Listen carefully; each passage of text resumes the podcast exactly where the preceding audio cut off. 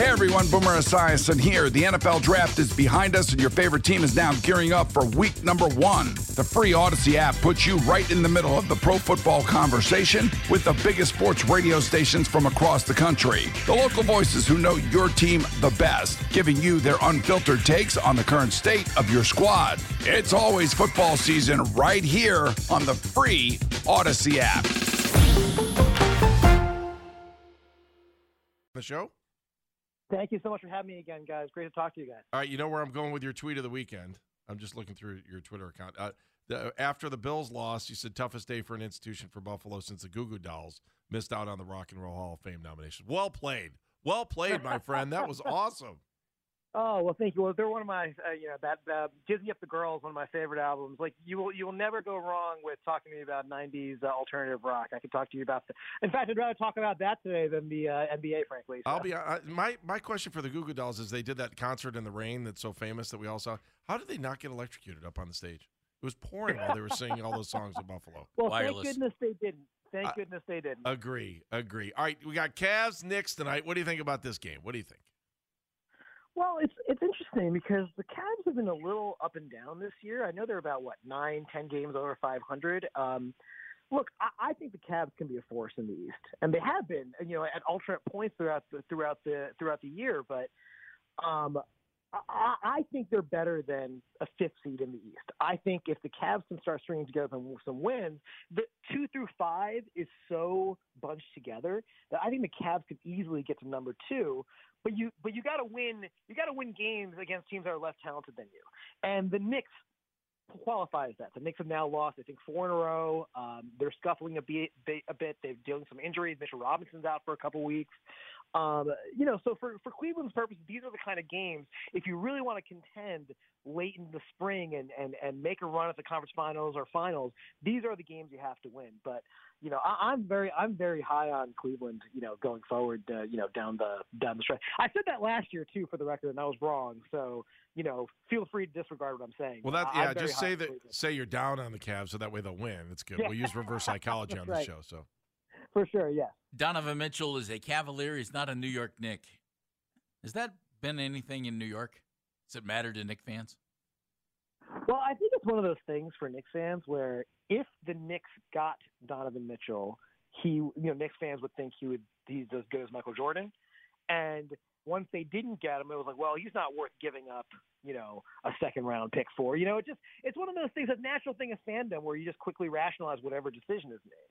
With that being said, Donovan Mitchell has been an incredible player this year. He's averaging close to what 20, 29 points a game, and he's improved in so many different facets. And I'll be honest with Donovan Mitchell, I you know watching him play in Utah, I didn't think he had another level in him. You know, I didn't think he had. You know, I always thought he was a very, very, very good scorer you know, but he has really improved in so many different assets, uh, facets of the, uh, of the game that you know, even his production this year has been very, very surprising. And as far as the Knicks go, yeah, there's a significant portion of the fan base is like, yeah, we could really use a player like Donovan Mitchell. If you really think about it, in the last 20 years of the Knicks, they've had a, what two All Stars or three All Stars, excuse me, Julius Randle, uh, Kristaps Porzingis, and Carmelo Anthony this is not a team that has had a lot of top flight players over the last couple of years when it used to be a destination for top flight players, right? So of course there's a little bit of uh, remorse over not getting Donovan Mitchell, especially when you look at the fact that you know, the Knicks are a team right now that are right now very much, you know, in the middle to lower tier of the conference. It's not clear what their plan is. They have a bunch of veterans, you know, like Evan Fournier and Derrick Rose, who don't figure into long-term plans. With the young guys like like Obi Toppin aren't exactly, um, you know, getting a lot of playing time. So it's unclear what their future is. Whereas the Cleveland Cavaliers have a lofty ceiling. This is a if things go right for them, they could potentially win a championship. But that's not the case for the Knicks. Trade deadline's coming up. And if, if you look at the Cavs, Donovan Mitchell, Darius Garland playing a lot of minutes, and Evan Mobley's right there, and Jarrett Allen. And then I, I, think they're screaming for somebody else, either at the small forward spot, Sopan, or coming off the bench to be a real a real contributor for them. And I I like Caris LeVert. It's been kind of hit or miss. Kevin Love has not had the greatest of seasons. The further it's gone on, he's had a thumb injury and hasn't been there. If you're the Cavs, what would you like to add here at the trade deadline? And do you think they have the assets to pull it off? Uh, so, so it's a little bit of a complex question, but but here's why.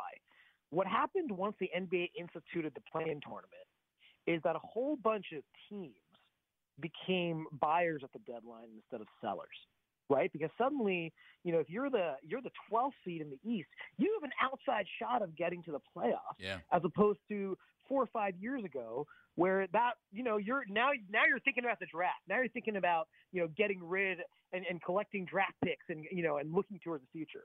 Now you have a case where you know if, if you look at if you look at the standings, I'm thinking like I'm looking at a team like the Wizards, right? The Wizards are I think two games out of the play-in tournament. If you're the Wizards, do you want to do a fire sale and trade Kyle Kuzma, et cetera, and and and and and just give up on this season?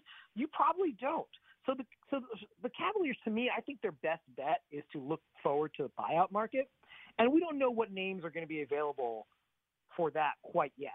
But I actually like Cleveland's depth going forward. I mean, I know you know, look, I know I know Love's, you know, I know Isaac Okoro has been a little up and down, but I actually like Cleveland's depth going forward. Again, a lot of this is based on luck. I think Cleveland is a at this point a strong enough roster where they're going to be able to attract a top level buyout candidate. We just don't know who that is going to be yet.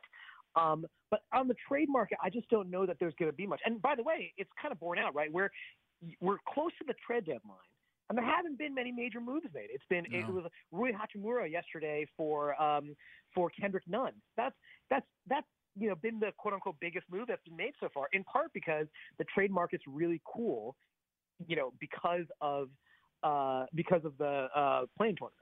Hey, so I'm trying to get a gist of what you're saying. Do you think the play-in tournament is good or bad for the NBA? I think it's great. Oh, you I do? think it's Okay. great.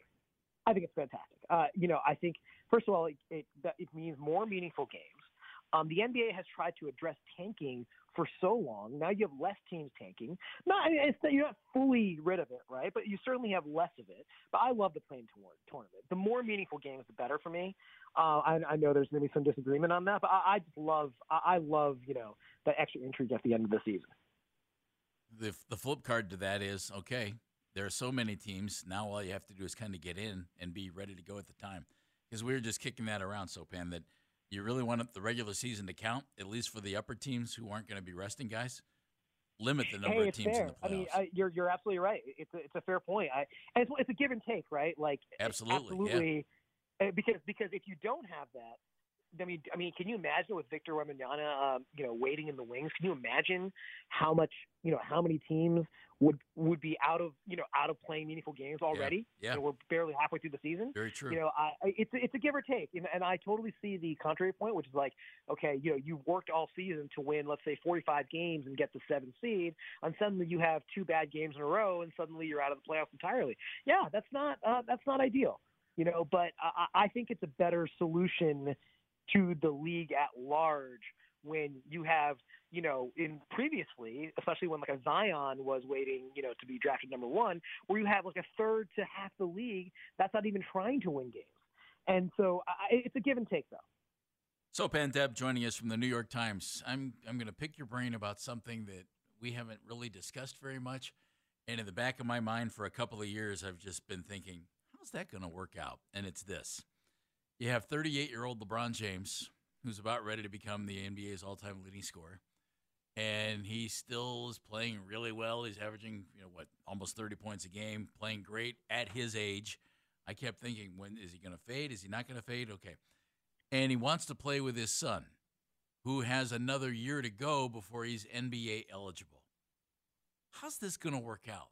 Do you do you think they're going to pull it off? And I, I've always thought this, man, that's an awful lot of pressure to put on a kid who's not a surefire NBA player right now. Um, to your last point, which is a very good one, which is about a lot of pressure to put on Bronny.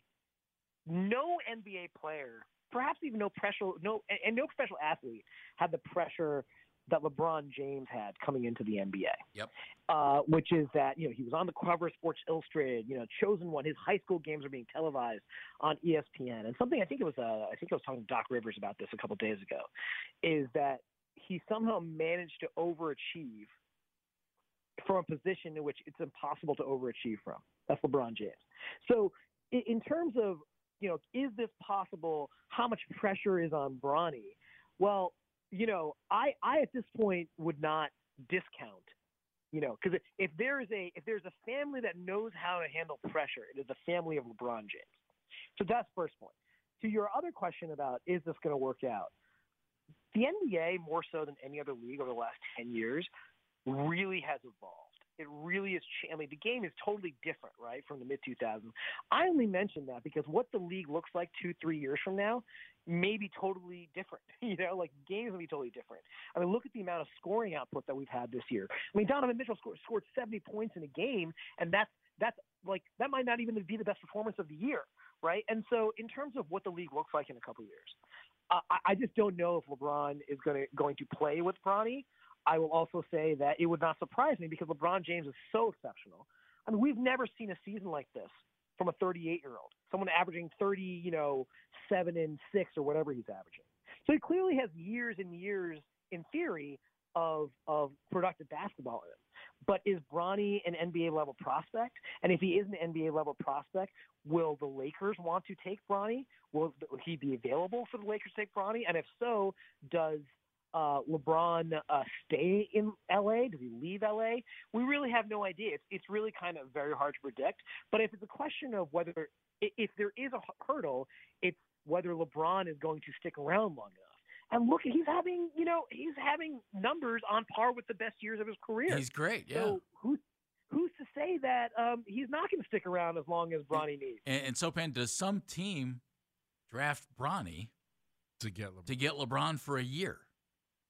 You know, because Yeah, I LeBron mean, will be what forty years question. old.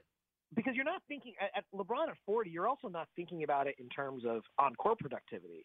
LeBron is a moneymaker for franchise, Right. merchandising, ticket sales, you know, uh, you know, national television games, And, cetera, and who's to say he can't play? Because you know I, you'd expect to see some slippage in his game, but boy, he's he, he's playing very well. Absolutely. So, so, so, yeah, I, I could, tell you know, it, it, it's again, it's a question of LeBron's wants. It's a question of, I mean, a lot of stars have to align here for this to happen, and I just, you know, it would not surprise me because it is improbable, but that doesn't mean. Look, LeBron playing this well at 38 and getting, you know, and break Kareem's record was previously viewed as unbreakable. It, it really was. So to me, it would not shock me if LeBron was able to somehow maneuver this. He's clearly pushing for it. He's spoken publicly multiple times about wanting to play with Bronny and and and you know, uh, and and trying to ensure a spot for his son in the league. Uh, it would not surprise me uh, either way. No one has ever made stars align more than him. I, I, I it's Yeah, hard for me to think of yeah. any other athlete that's ever been able to do it the way he's been able to. it's it's quite unprecedented. I mean, if you think about the way he left Cleveland and went to Miami, I mean, that was, you know, the you know, you know, teaming up with Wade and Bosh, now obviously heavily criticized at the time, that was a fairly I would say fairly unprecedented move at the time. Yeah. And it really changed the way players approach free agency and approach their own leverage and contract situations. LeBron is very much a guy who makes stars line for himself, and that may, you know, be, besides the points and the assists and the rebounds, that may ending up end up being one of his biggest legacies once he leaves the game behind. Yeah, but if you're the Lakers and like we're having this conversation, if you're the Lakers, are you going? You know what? Maybe we should trade him.